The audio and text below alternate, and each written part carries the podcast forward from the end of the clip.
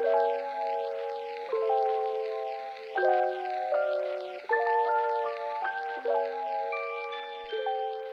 привет! Меня зовут Акмарал, и это подкаст «Будь нормальным». Подкаст о том, как поверить в себя и помочь себе в трудные времена. Слушайте этот подкаст на всех платформах для прослушивания подкастов. Apple Podcast, Google Podcast, Spotify, Яндекс.Музыка. Третий эпизод. А кто сказал, что у меня трудности? Всем привет, друзья! Сегодня я хочу с вами поговорить в продолжении темы трудностей, как мы сами их интерпретируем и как, возможно, изменение отношения к тем событиям, которые нас окружают, помогут нам гораздо легче проходить через трудные времена.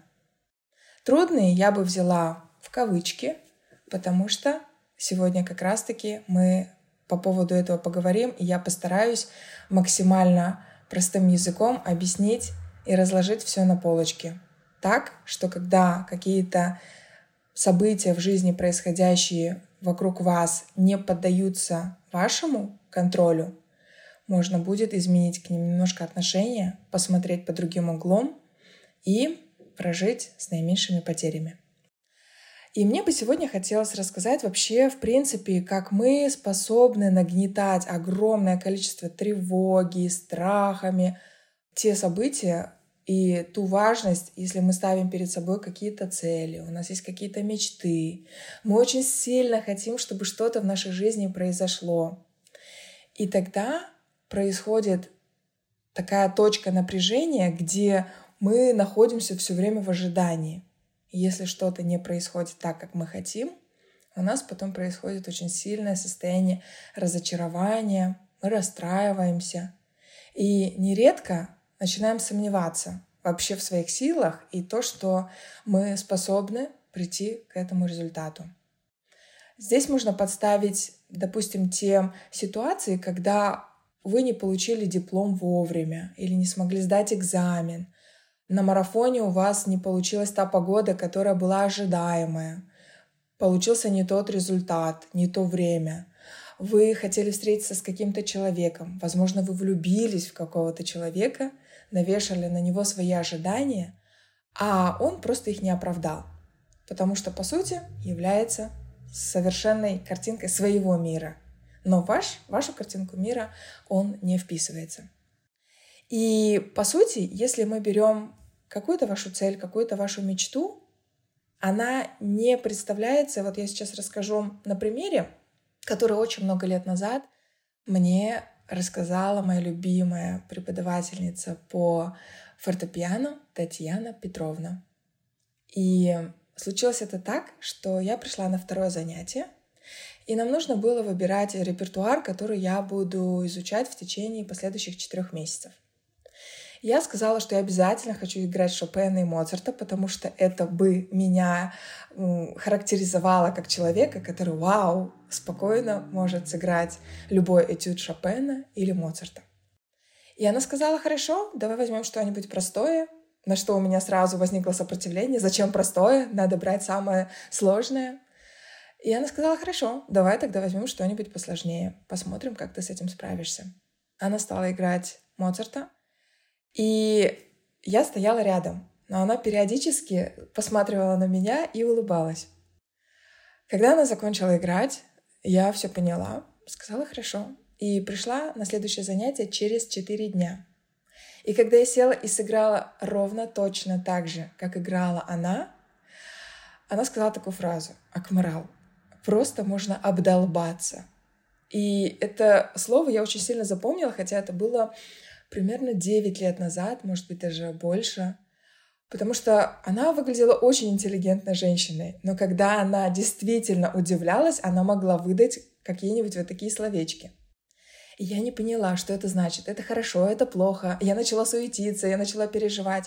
И она говорит, ты знаешь, что у нас в консерватории на втором курсе студенты играют это после многократных повторений. Это ужасно тяжело. Как ты смогла это сделать? И я говорю, ну я не знаю, я просто смотрела, как вы играете, я запомнила, как мне нужно сыграть, я пришла домой, я часов шесть не вставала, пока у меня не получилось ровно так же. И она меня обняла еще так как-то по-родительски, очень крепко, и спустя уже много лет анализирую через свой коучинговый опыт, через свою терапию, через работу с клиентами, через когнитивно-поведенческую терапию, я понимаю сейчас ее состояние, и тогда она мне рассказала такую притчу, что как учитель выбирает себе любимчиков и любимого ученика. Вот у них есть задание, и кто как относится к этому заданию. И задание как бы звучало следующим образом. Приходит первый ученик, и он ему озвучивает. Вот смотри, вот птица, и ей нужно попасть в глаз. И тогда он спрашивает, что ты видишь? Как ты будешь достигать этой цели? Как ты попадешь птице в глаз? И ученик начинает описывать. Вот я вижу ветку, я вижу ветер, направление, скорость. Я как бы свое оружие пытаюсь понять, какого оно веса, смотрю траекторию, вижу там ноги птицы. Он говорит, все-все-все, понял, хорошо, давай следующего ученика. «А, что ты видишь? И он начинает описывать. Я вижу птицу, я вижу ветку, я вижу дерево, я вижу расстояние. Он говорит, ну, хорошо. И подзывает следующего ученика, он говорит, что ты видишь? Он говорит, глаз вижу. Ну, то есть я больше ничего не вижу. Я вижу просто глаз птицы. И вот как раз-таки, когда она мне сказала, почему она улыбалась в тот момент, когда она играла, а я смотрела, как она играет. То есть он говорит, у тебя были абсолютно безумные глаза, которые впитывали каждую секунду моей игры, и такое ощущение, что если бы даже рядом взорвалась бомба, случилось бы, не знаю, какой-то апокалипсис, ты все равно слушала бы и смотрела, как я играю. И я уже тогда поняла, что у тебя пойдет очень быстро прогресс. Потому что такое отношение, оно всегда дает гораздо быстрее результат и гораздо эффективнее. Я подумала, ну, это же все так делают. Она сказала, что ты говоришь? Нет, так делают абсолютно не все. И спустя очень много лет работы, коммуникации с людьми на своей работе, потом уже сменив деятельность на более коучинговую, когда я стала работать с клиентами, я поняла, что огромное количество людей сталкиваются с трудностями именно фокусировки на своих целях. Но так как мы сегодня говорим именно про трудности и их интерпретацию, мне бы хотелось объяснить сам механизм, как я это вижу, как я это чувствую, как я это пропускала через свой жизненный опыт. Есть определенное событие, и у нас происходит огромная расфокусировка. То есть, по сути, вам необходимо сделать определенные действия, но вы начинаете интерпретировать все происходящее вокруг, обращать на это внимание. Вот мама позвонила, вот друзья позвали на вечеринку, кто-то меня не поддержал в том числе, и вы начинаете эмоционально все это очень сильно окрашивать. Вот я что-то хочу сделать, и при этом мой партнер меня не поддерживает. Детям все равно, они хотят кушать, я должен приготовить, вот, я, я же так хотела, я же так стараюсь, но я не вижу этой обратной связи про то, что то, чем я занимаюсь, оно является действительно каким-то важным.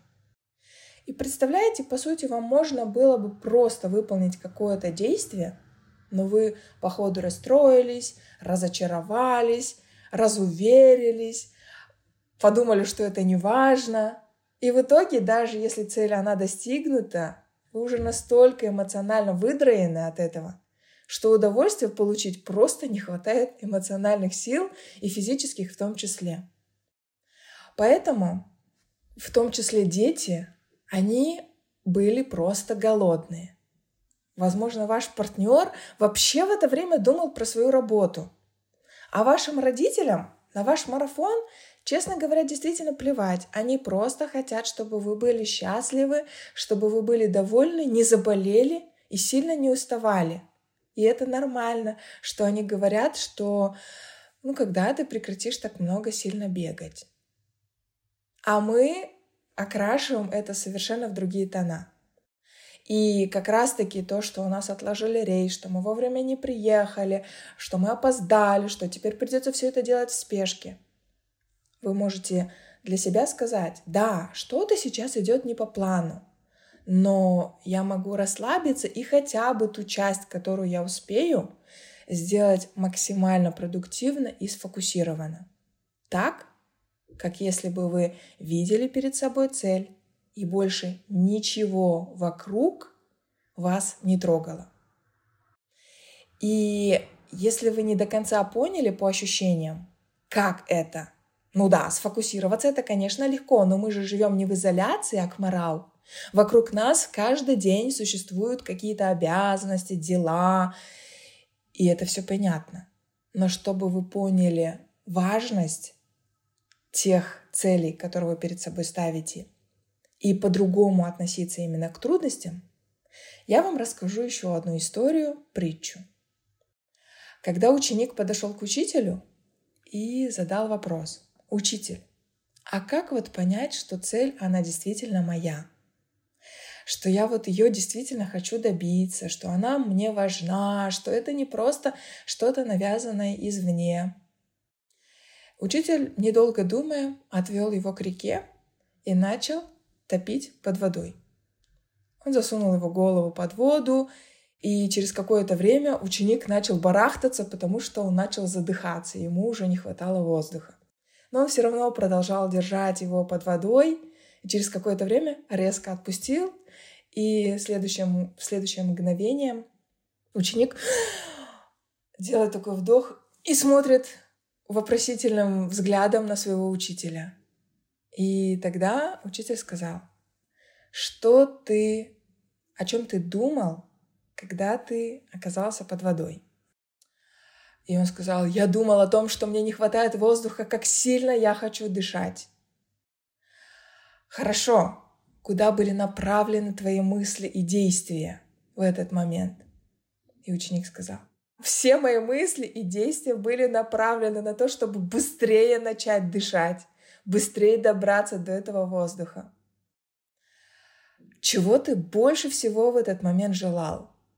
Вот прям больше всего.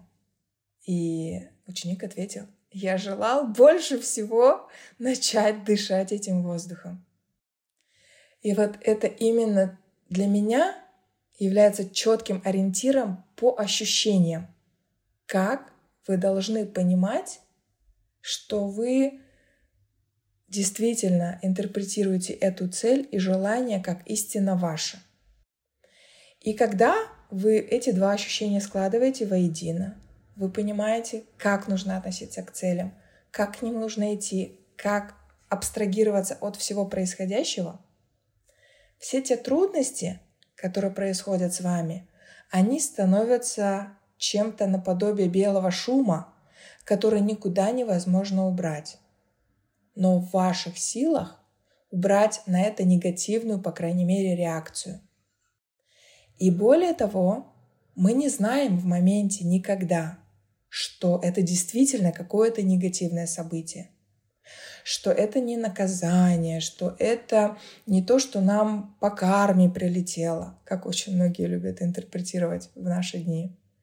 Это ситуация, которая повлечет за собой определенные события, но мы сможем их интерпретировать через два года, через три года совсем по-другому. И оглядываясь назад, я уверена, что многие из вас смогут про определенные свои провалы в жизни сказать, тогда я точно не был готов это принять. Хоть я очень сильно расстраивался, хоть эта ситуация меня выбивала из колеи, я очень долго ходил и не мог оправиться от этого провала, от этого депрессивного состояния, но только сейчас я понимаю, что тогда к этим отношениям, к этому проекту, к этому уровню жизни, к этому результату я вообще не был готов. Поэтому, суммируя все вышесказанное, мне бы очень хотелось, чтобы с сегодняшнего дня вы как-то действительно по-другому начали смотреть на события и не интерпретировали их как трудности, потому что мы не знаем, никогда не знаем в моменте. Возьмите мастера и Маргариту. Я абсолютно уверена, что многие из вас согласятся со мной, что вся школьная литература, которая нами была прочитана в 15 лет, в 20 лет, в 23, в 30, в 45, воспринимается совершенно по-другому. И чем больше жизненного опыта вы приобретаете, чем больше у вас становится разных точек зрения, не вот так вот узко мыслить, что это только плохо, это только хорошо, это черно-белое мышление, когда мы окрашиваем все только в какие-то черные тона. Мы не даем таким образом ситуации нас чему-то научить и показать, обратить свое внимание на то, где у нас есть потенциальный путь роста. И когда мы начинаем для себя интерпретировать это с этой точки зрения, то получается, что мы и там можем поработать. И там немножко пойти в путь роста, и там, где нам страшно, не бояться, а исследовать себя. Скорее всего, через какое-то время, через какие-то 4-5 месяцев, возможно, год, вы, оглядываясь назад, будете совершенно по-другому относиться, с благодарностью за весь ваш жизненный опыт. Друзья, спасибо, что дослушали до конца. Мне очень приятно делиться с вами не только жизненным опытом, своими мыслями. И, возможно, если у кого-то это сильно откликнется, и вы захотите дать свою обратную оценку, обратную связь, я буду очень благодарна, потому что, находя какие-то ответы внутри себя, они, подобно инсайтам, таким вспышкам небольшим осознанием, действительно помогут вам на что-то смотреть полегче, какие-то трудности преодолевать быстрее, а может быть вы и себя начнете воспринимать не так тяжело, не с такой критикой. И мне правда от этого станет намного лучше и легче. До новых встреч!